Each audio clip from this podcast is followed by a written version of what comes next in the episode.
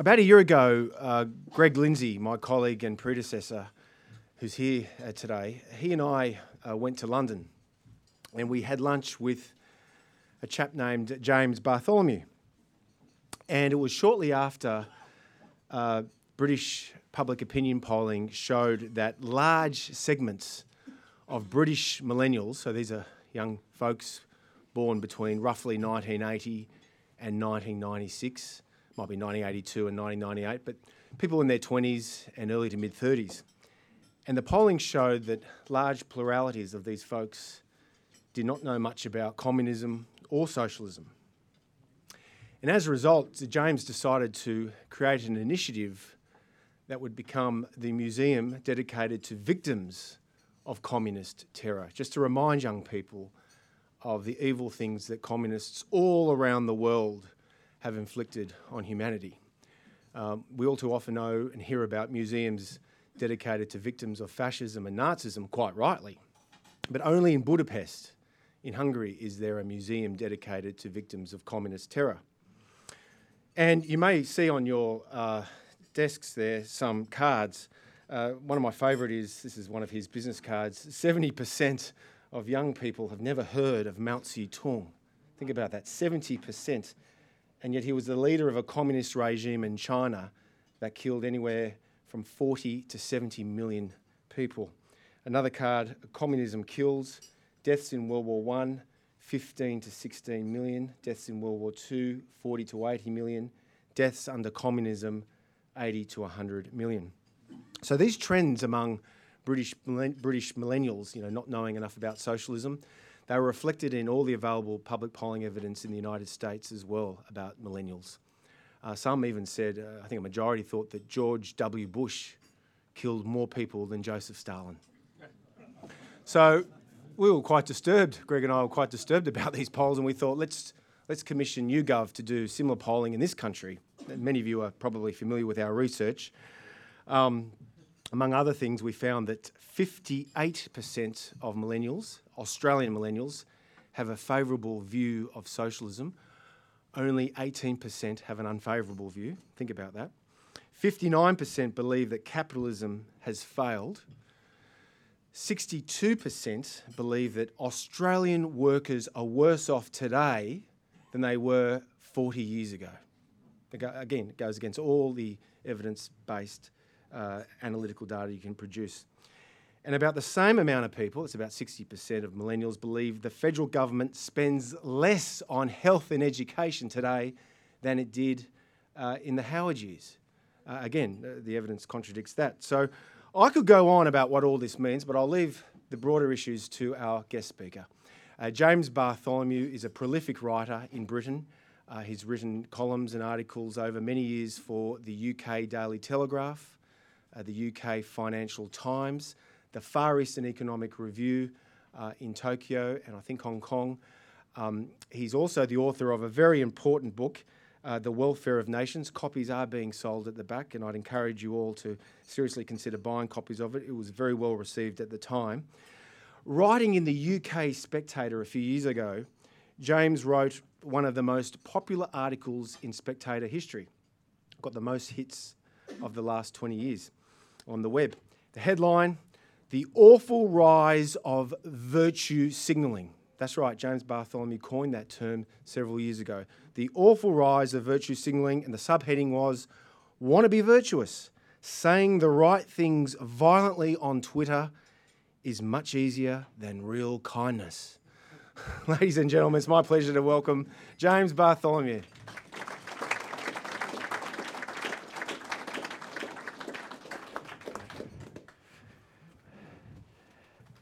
Thank you. Well, uh, thank you to the um, uh, to Tom and to the CIS for inviting me here. Uh, I have to say though that I was invited under false pretenses. Uh, Tom said to me, uh, "Why don't you come away? When it'll be your autumn, it'll be getting dark and wet, and, uh, and, and you can come to sunny Sydney."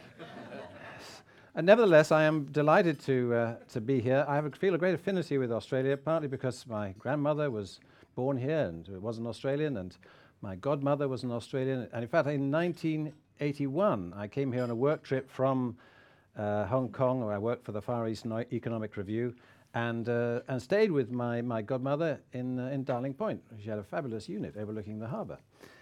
And um, it was the year after that, in 1982, that I took a trip on the Trans Siberian Railway, uh, starting in Peking, as I still call it, and going all the way uh, to London in the end uh, by train, um, passing through the Soviet Union, uh, Ukraine, uh, Romania, Yugoslavia as it then was, and then finally paradise in Venice and Milan.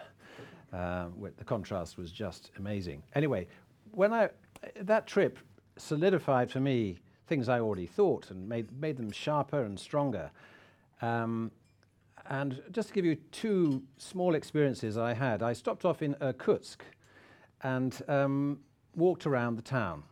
And after several, because it takes a long time, this train, um, several days without any fresh fruit on, on the train, I was really desperate, bizarre it may sound, for fresh fruit. So I, I walked around Irkutsk, which is a reasonable sized town, looking for fresh fruit going anywhere I could see where there might be shops to try and buy fresh fruit.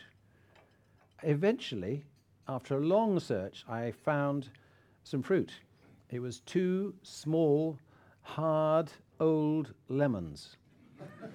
that was it. That's the, that was the fresh fruit available in Irkutsk in 1982.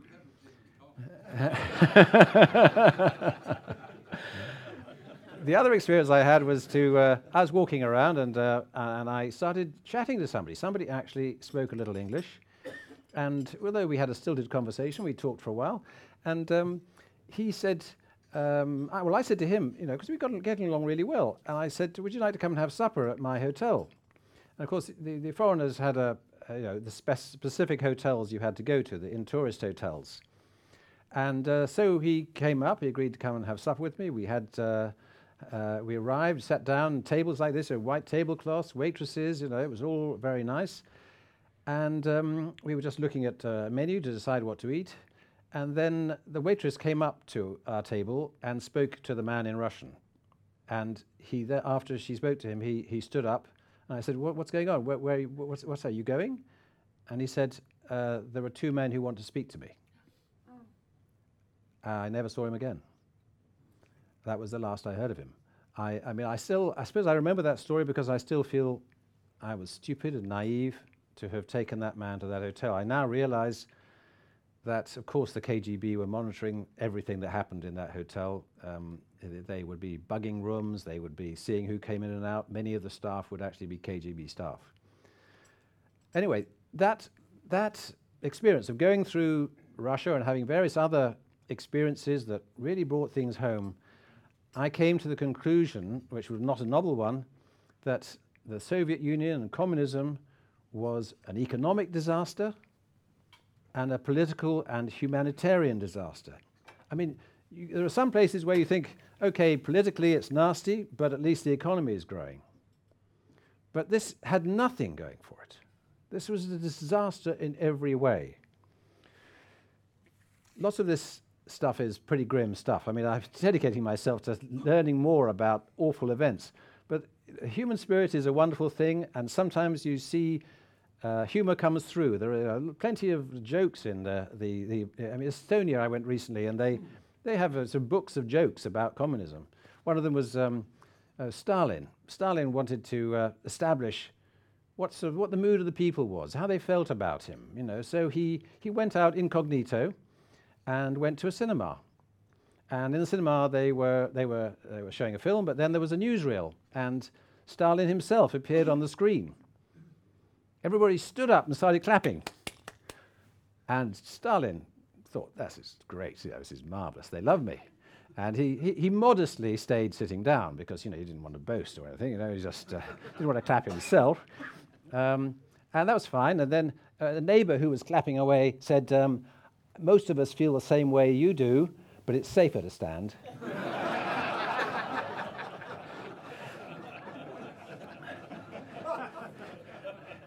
so, uh, flash forward from the past to 2015, and uh, I went to visit the, the museum that, um, that Tom mentioned, the, uh, the House of Terror in Budapest. And at that time, Jeremy Corbyn, so 2015, Jeremy Corbyn was selected or elected as leader of the Labour Party. He's uh, undoubtedly a Marxist, and his sidekick is a, probably a Marxist Leninist, which, which means you're extra nasty. um, and um, uh, in, meanwhile, in America, Bernie Sanders was uh, really a strong competitor with Hillary Clinton for the Democrat nomination. And um, he boasted about socialism, and that was his ideal. He don't think he had a very clear idea what socialism was, but he certainly called himself like a socialist. And I came out of the House of Terror, which is a very well made museum. And I've been to much bigger, more expensive ones, which are not so well made as that one is.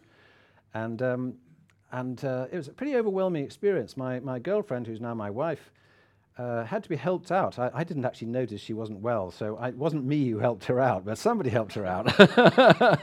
because it was such an over, you, know, you go to the, the, bottom, the bottom rooms, the places where people were actually tortured and killed. Um, so it is pretty gruesome. And um, uh, I came out of that thinking, my children don't know about any of this. I mean, I was learning things I didn't know in that museum, but my children have, don't even begin to know this. Their friends do not know anything about this. We ought to have a museum about what the communists really did in London. I don't want my country to go down the same route. And uh, while you're about it, I mean, why not in Sydney too? Uh, you know, th- th- this we're now a global village. You know, w- everybody needs to be reminded. Everybody is forgetting. Um, but um, and as, as, as Thomas said, the stats are, are frightening. You know, the, um, in USA, Democrats more have a favorable view of socialism than of capitalism. And he said 70% of young in Britain have never heard of Mao Zedong. And um, making a museum, I mean, I'm, I'm, obviously trying to correct and change some of this. That's, that's the, that is the ambition. Um, but building an actual physical museum is a, I've come to realize, is a huge project. Uh, the, the there's an organization in Washington called Victims of Communism. They've got a budget of over 100 million pounds to try and build a museum. It's not an easy thing, especially to make a big one. And uh, politically, you've got dangers because you know governments are not going to subsidize that. They get nervous. It's political. You know they're scared of it. It's not an easy cause to, for governments to support. In the mean, uh, I still nevertheless hope that in due course we can build up to a full physical museum and have exhibitions and events in the meantime. So we're doing various events that are cheaper in the meantime, various projects in the meantime. And I think the most urgent project, which I have been doing, is to interview, to video interview people who actually experienced it. Because one of the most powerful things in the Budapest Museum is you go around and you see an ordinary person saying, uh, I was sent to a gulag. Um, this is, we had to work so many hours a day. Our food was this amount. It was bitterly cold. We had only these clothes that I'm, uh, you know, only very thin clothes. Several of my friends got beaten if they disobeyed the guards, and um, and uh, several of my friends died of disease and they weren't treated. You know, when you see one person saying that and another person and another person, the skepticism, which I think is a natural and right part of human nature, to go in and say, "Oh, they're telling me this, they're telling me that," but to see people who actually experienced it and you believe it because you, they just ordinary people, they're not stars or anything like that. That is the convincer. So I'm going around interviewing people who actually experienced it. I'm also interviewing experts as well. Um, and, you know, there's people like a, a, a woman in Moscow who was born in a gulag and whose twin brother died in the gulag and her her natural father died in the gulag. I mean, you know, it's it's powerful stuff, and you know, even I sometimes, having become an in, in a way inured to this, still find it quite moving. Um, and the other thing we're doing, apart from collecting more and more of these interviews, and I'm, while I'm here, I'm hoping to do some more interviews as well, because people here from from uh, China and Southeast Asia uh, are more here than there are in London, and uh, so I'm reaching out to those to try and to interview them. And um, meanwhile, though, we're making out of these interviews um, very short films for social media. Um, so the uh, take the original interview, which maybe last as long as an hour or more, and then we're taking just a very f- small section of it and adding in the context and telling the story around that, you know, like um, like about Vietnam or or whatever it may be. And I want to show you two of these very short videos. They last just over two minutes each because that's the, that's the time you can show on Twitter that automatically plays, which makes a huge difference to the number of hits you get. So, I mean, this is aiming specifically at young people, or in, most intensely at young people, because that's how they get a lot of their information, and it's quite cheap to do, relatively cheap to do. So the first one is um, about Holodomor. Actually, I, I, hope you won't mind, but I mean, I, you're not to blame for never being having heard of Holodomor. But how many people here have heard of Holodomor? Oh, quite a smattering, actually. I'm, I'm, I'm surprised as many. Um, but it's something which I didn't had not heard of a few years ago, and it's something I'm. It's now almost extraordinary to me. It's uh, that we, we most people have never heard of it because it's something which we should all know about. And we, the fact that we didn't learn about it at school is itself an indictment of the education system. Could we have the, the first film?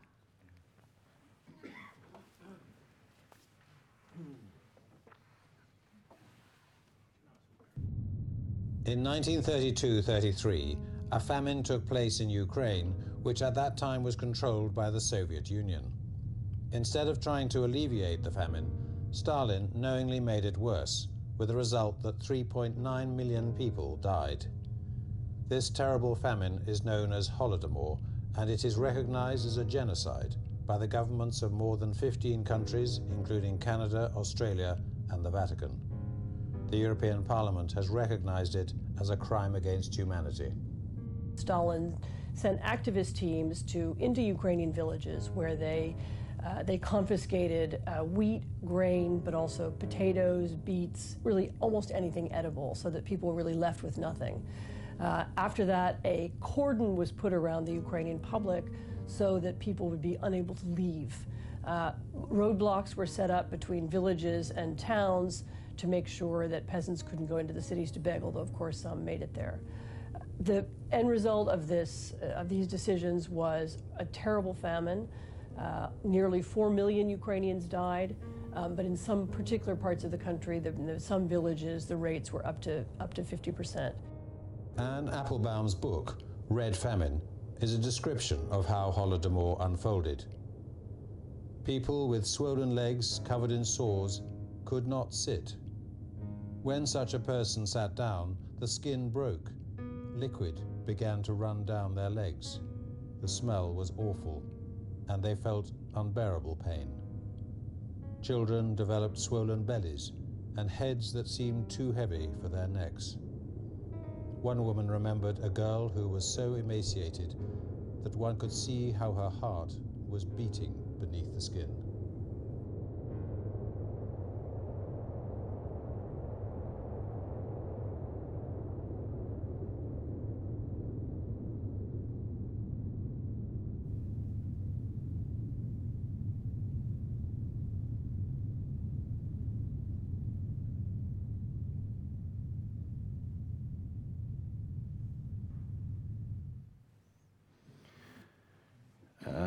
So, I mean, that's, um, I mean, I still find it quite, quite powerful, even though I've seen it so many times now. Um, the, um, the second one is, you'll be glad to hear, less, less grim, um, but it's, it illustrates some of the economic failure of, um, of uh, communist regimes. And um, it is actually, being lighter, perhaps it's perhaps something to do with it. It's, it's the most successful video we've done and has been retweeted and shared to such an extent that it's had 100,000 views, more than 100,000 views now on Facebook and Twitter. And I should mention, incidentally, that if you should wish to, to look at these in more, um, the website is uh, www.museumofcommunistterror.com, and uh, the uh, Twitter following is at Communist Terror, and the Facebook is at Museum of Communist Terror, all one word. So um, I do encourage you to have a, have a look at this, and you can see there are about there are a total of five or six of those now, and we're continually adding to the collection, which will all be on the website. The, the next one, as I say, was the most successful one, and um, it is um, an unusual story.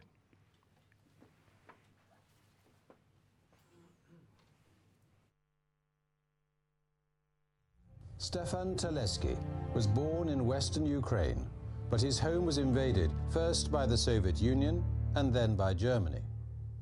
At the end of the Second World War, he was again in Soviet-controlled territory, but he escaped to Britain, settled in Wales, and became a Member of Parliament.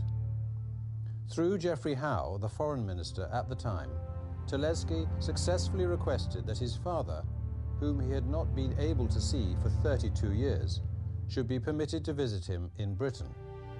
His father had been transported to Siberia in the 1940s and forced to work in terrible conditions until he was too old to be useful.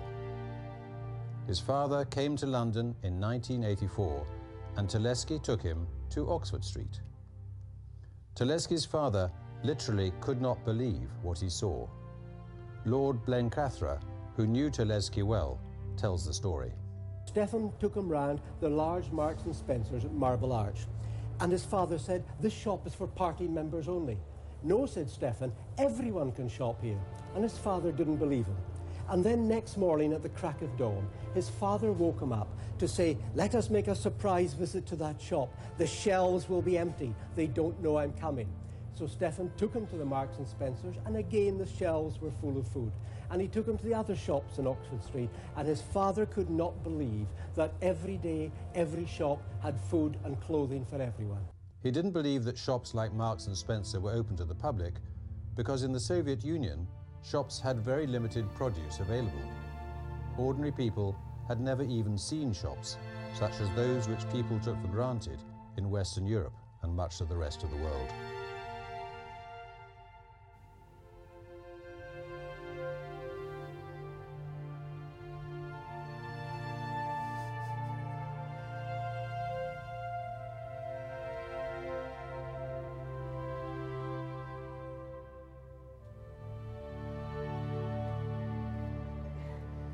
Love the bit in that film where the woman picks up the meat in the store, smells it, puts it back. um, anyway, it's uh, obviously, as I say, the, the long-term project is to make a physical museum. That's a, that's a long-distance project, and I, you know, I, I, I really didn't expect at this age in my life to be embarking on something like this. But two things keep me going. One is um, the people that I've interviewed, like that woman in, in Moscow, who was so nervous and shy and didn't really want to be interviewed at all, but felt she wanted the next generation to know what actually happened, because even in Russia, memory of it is fading. Um, and, the, so I feel a sense of, of uh, obligation to her, having, having she, her, she having entrusted me with her memories and with the, with the, in the belief that I would pass it on. Uh, I feel an obligation to her and, other, and a number of other people I've interviewed. And the second thing is, is the support I've had from uh, like-minded people in England and indeed from here from the CIS. So I am very grateful for that. Thank you very much.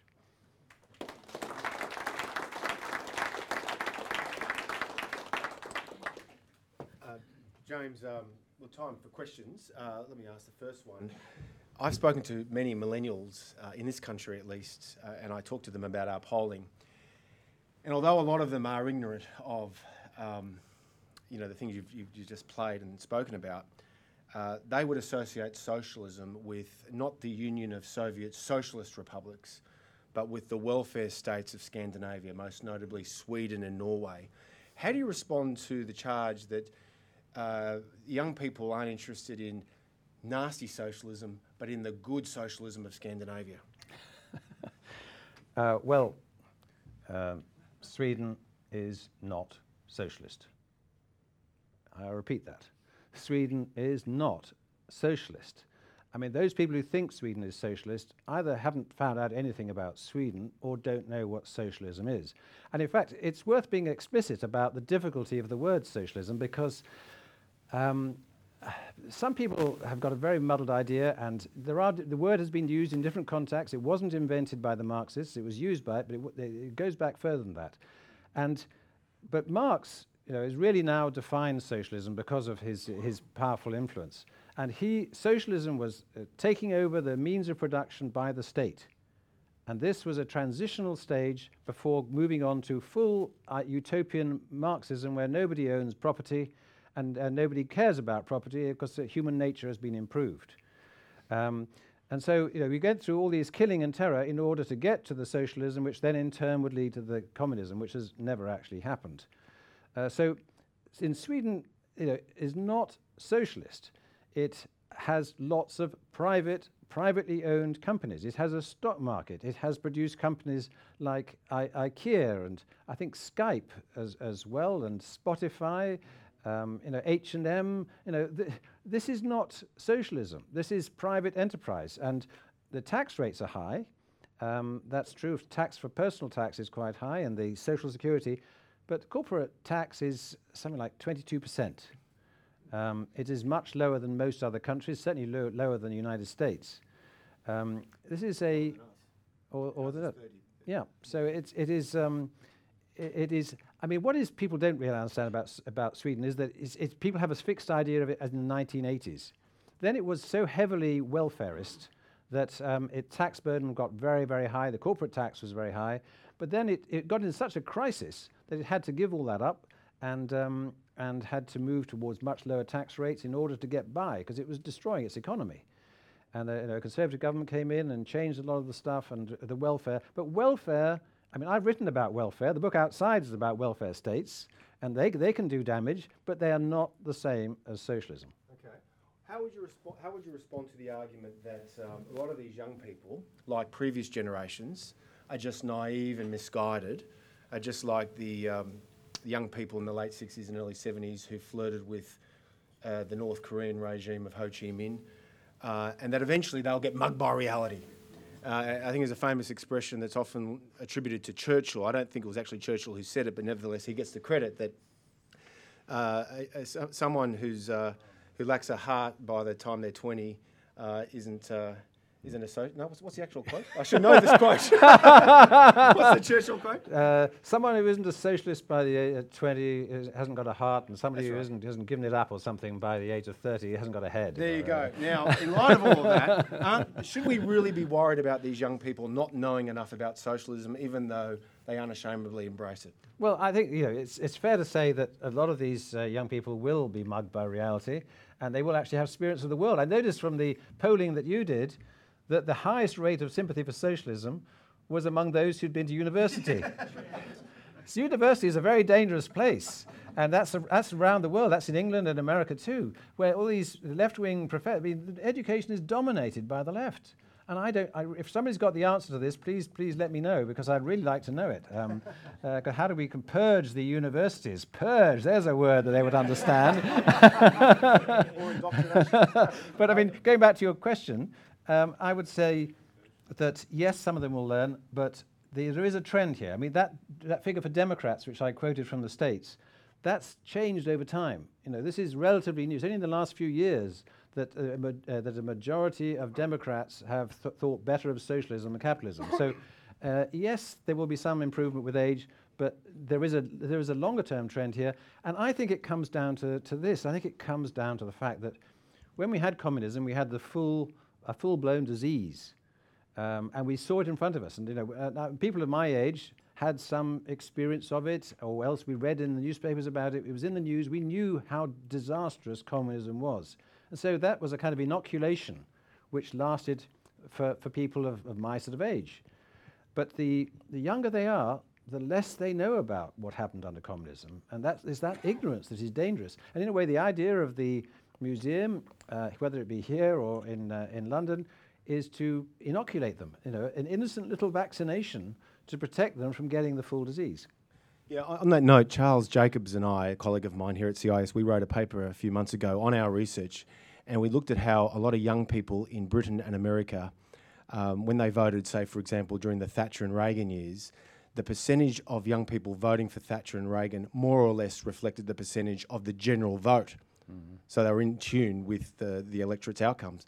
These days, younger people in Britain are far more likely to vote for Jeremy, uh, Jeremy Corbyn than they would, say, the Tory candidate. And in America, they'd be for, far more likely to vote for a Bernie Sanders or a Hillary Clinton than, uh, than they would for the Republicans. So there is something to bear in mind on that point. Other questions? Yes, sir. Gordon. Uh, Just wait for the mic, uh, Gordon fascinating talk. One thing I'm wondering about the view of, of younger people is certainly they haven't heard of Mao Zedong, but they've heard of modern China, and they're told China is a communist nation, and so they see China and say, "Wow, it's so successful. We want to be like that." Really? Well, I'm amazed, but uh, uh, um, I mean, I, I don't. Reg- I mean, this is going to be uh, some people who, who I respect probably won't agree with this, and uh, but there we go. I I don't regard China now as a communist nation.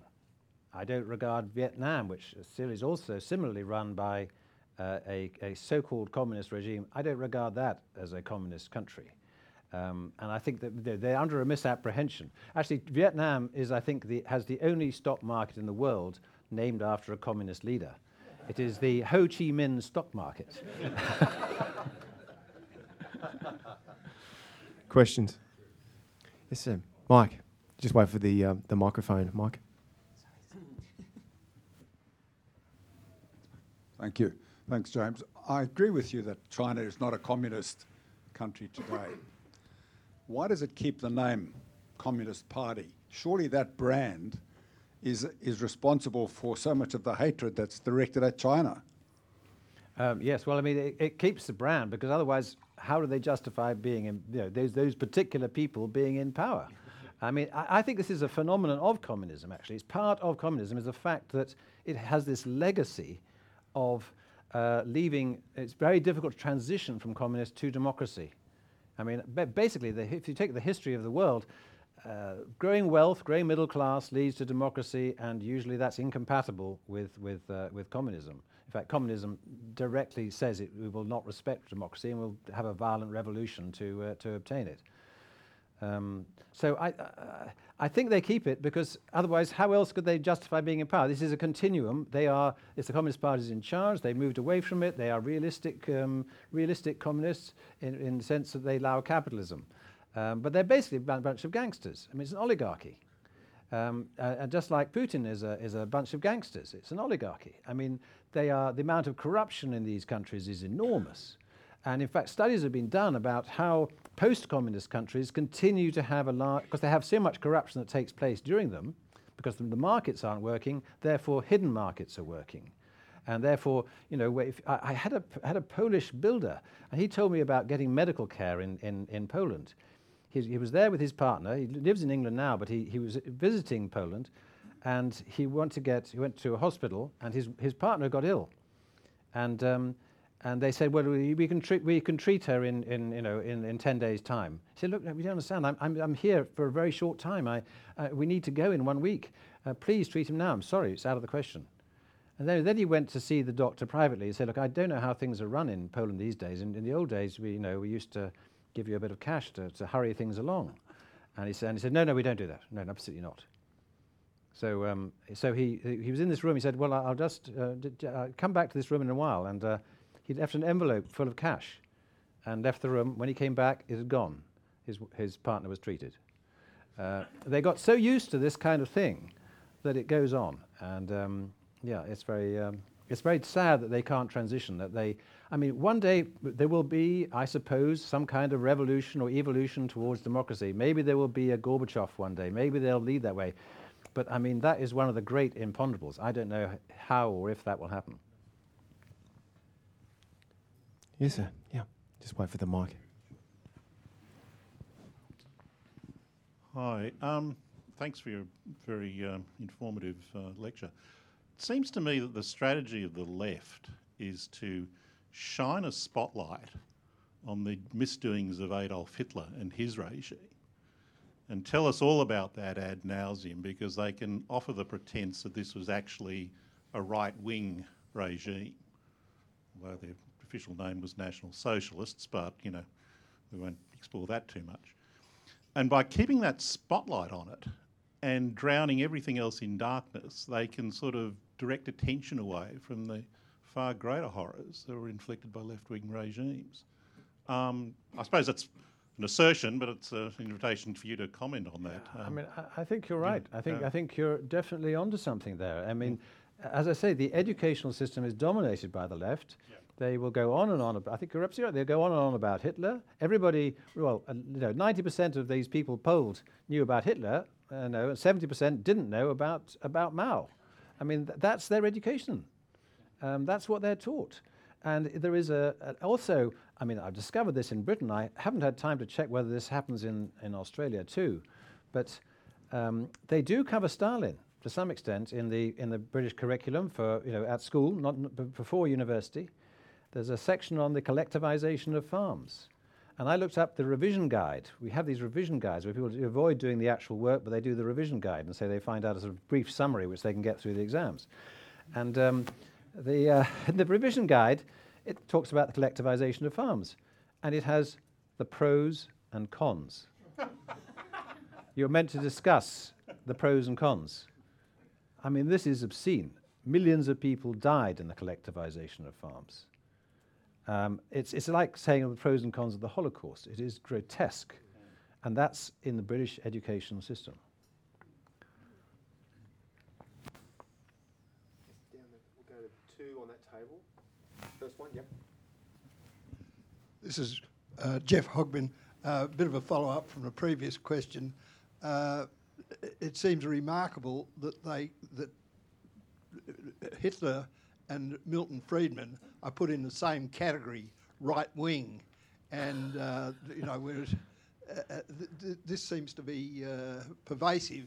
Is there something we can do to educate people that this is just in, inconceivable that uh, Milton Friedman and uh, and uh, Adolf Hitler are in the same Uh, Well, I mean, obviously, I totally agree with you. It's obscene. It is re- it's repulsive when you think that people who they would call fascist were actually going out there fighting and dying. Australians, Brits, Americans. We were all there fighting fascists, and th- they were many of us. Were, I mean, I wasn't obviously there, but they, that generation was brave. They, many of them were conservative, democratic. They were the absolute opposite. They were risking their lives fighting fascism. It is obscene that they should be uh, people like that, and people like us should be called fascists. What do we do about it? I mean, you know, keep on asking these impossible questions. I mean, the, the, the, what, I'm, what I'm doing is trying to, you know, is doing one small thing to try and counter it, to try and tell the truth. In fact, you've given me a thought there. I mean, that I could make a little film like this, say, what is a fascist? And as you, you mentioned, the National Socialist Party. Mussolini starts from a left wing stance. It, it was um, syndicalist and that kind of thing. It was nothing to do with free market economics. And uh, it might be worth doing a video that um, drew the attention to what is and what is not fascism. But I mean, you know, why, uh, a- an overall answer, please, somebody who's got the answer, please let us know. Uh, meanwhile, I'm just doing my little bit.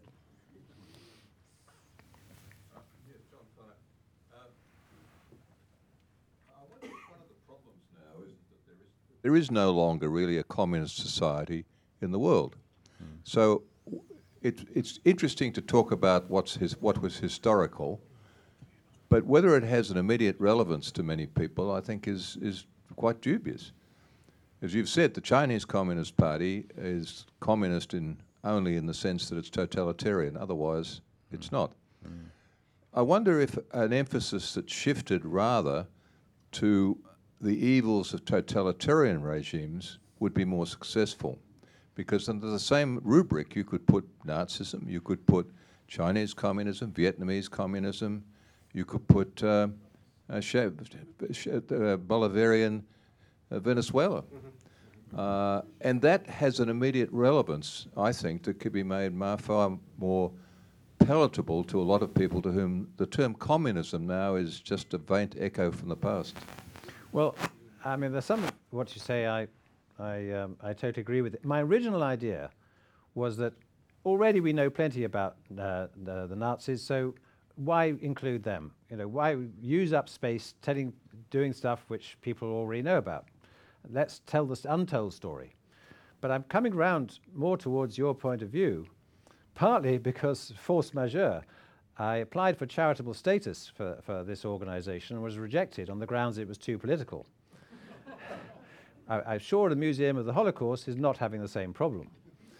Um, but um, one way around this is to, um, is, to, is to change, to create a new entity, a parallel entity, which would be uh, the Institute of Totalitarianism, as you, as you say.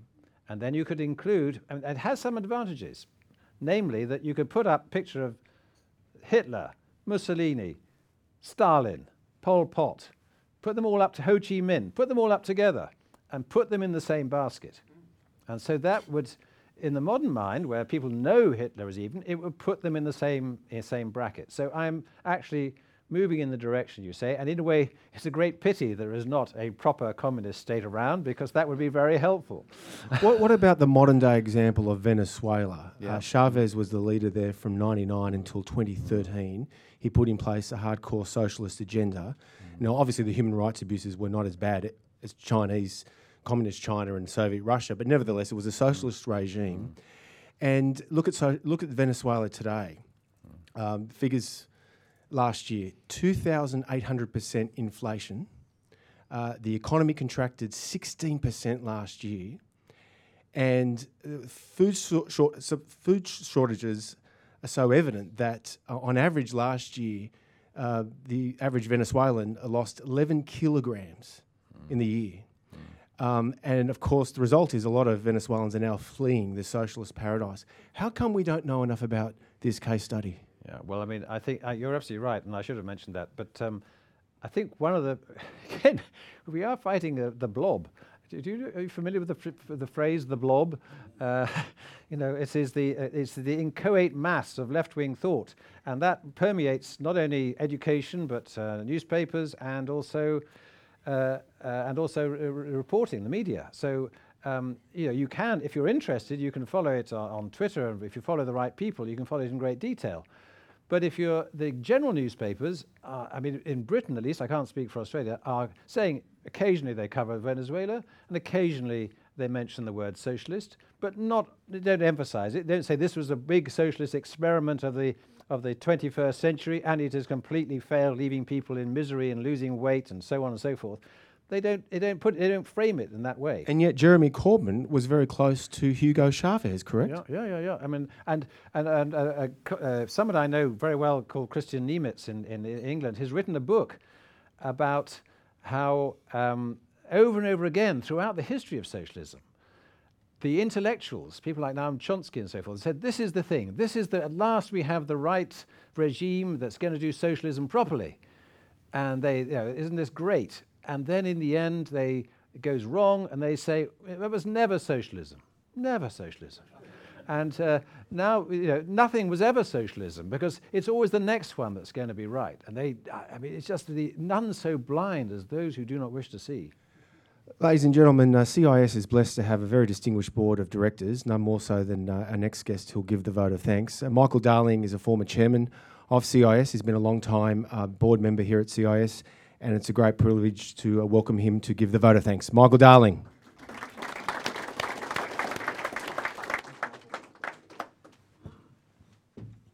I think that's the best intro I've ever had in my life. It's good.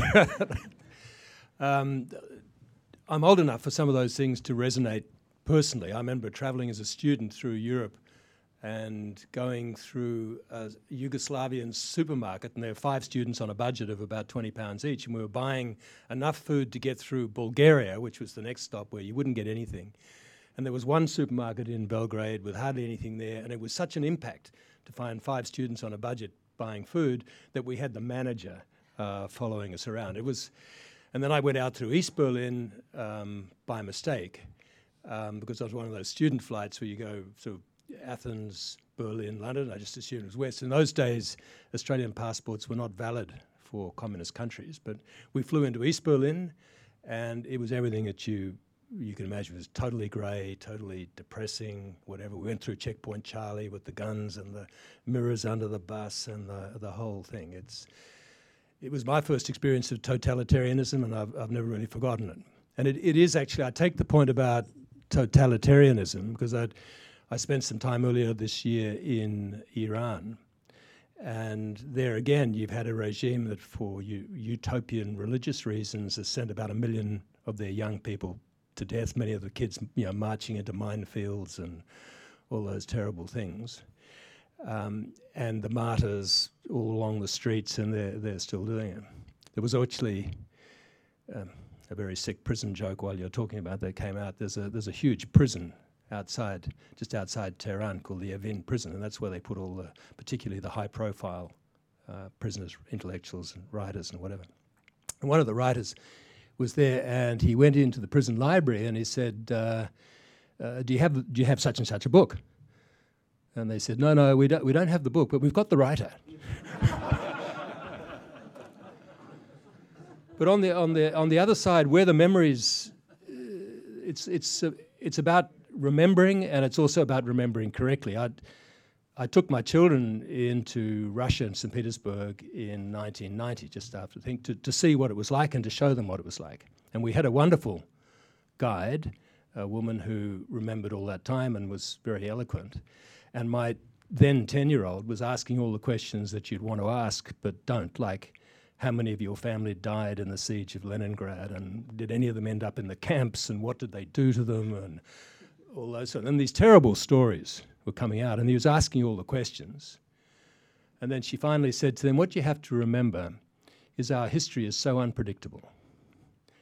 And it was a, it's a story about the narrative, and here it's, you know, Mao was a good guy, and, you know, I saw an article at the about 10 or 15 years ago in the Sydney Morning Herald talking about the future, and they referred to the currently unfashionable Lenin, for example. Well, they had probably a lot more foresight than I did because it probably describes him pretty accurately at the moment.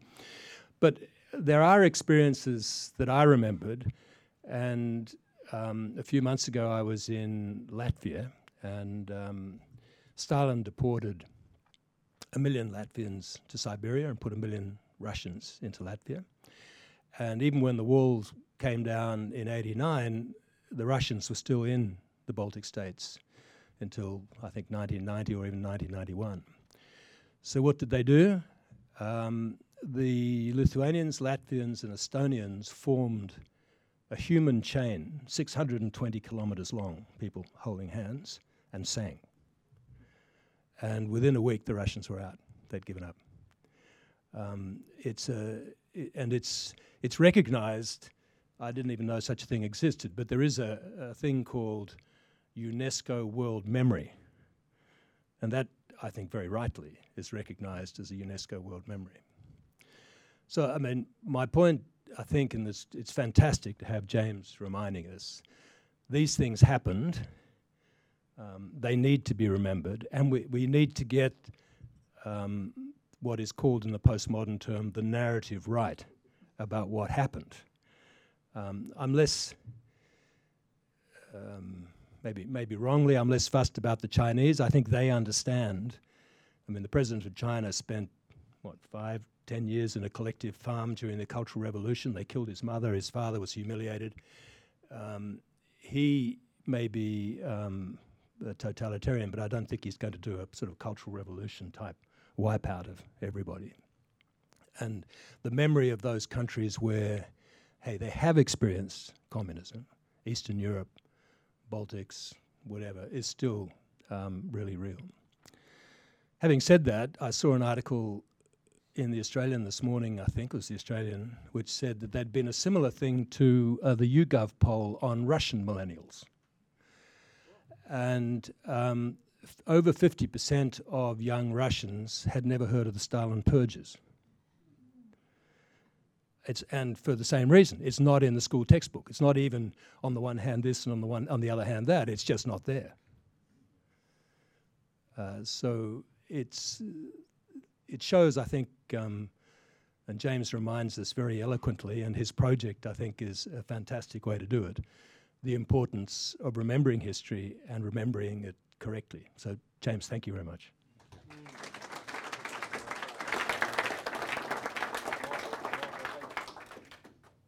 Michael, thank you very much, and thank you too, James. And thanks all of you for being here uh, today. It's been great to have your company. Just a reminder that books are being sold, I think, just at the reception area. It's not on this subject, but it's on uh, uh, w- the future of welfare or the, the perils of the welfare state, or more, more or less that, that line of argument. Um, James and I are on the road uh, for this month. I think uh, next week we're in Melbourne, Brisbane later uh, in October. October 23, uh, James will team up with Eugenie Joseph over there, one of our star economists. Eugenie, if you could just stand up for a moment. Eugenie and James. Eugenie's a real star economist, uh, formerly with Treasury, and for the Treasurer, Scott Morrison. They'll be teaming up uh, at Sydney Town Hall for one of those IQ squared debates. And the motion in front of a thousand people is capitalism is destroying us. So James and Eugenia are obviously on the negative side of that argument. Uh, but if you're interested, you can get it through our website. We we need support. We're up against a lot of lefties, so that'll be a lot of fun. Please come, please. We're begging here. and uh, on a, a related note, uh, on Monday night in Melbourne, James will be uh, a guest on the ABC's Q and A program. Um, and Yeah, yeah, I pray, pray for me. and it was amazing at the end of last week's episode, which featured Jennifer Buckingham over there on education. Jen was absolutely outstanding. She again was a, a lioness in the in, the uh, a, a lion in the, in the lion's den, a Daniel in the lion's den, or Danielle in the lion's den. But uh, at the end of the program, Tony Jones said, "Coming up next week, we've got the leading distinguished international economist Jeffrey Sachs." Versus the conservative columnist James Bartholomew. So you got the health warning, but Sachs didn't. Because Sachs, of course, is a very well known left wing economist. But this is what we're up against. Thank you so much for being here. We hope to see you again. All the best.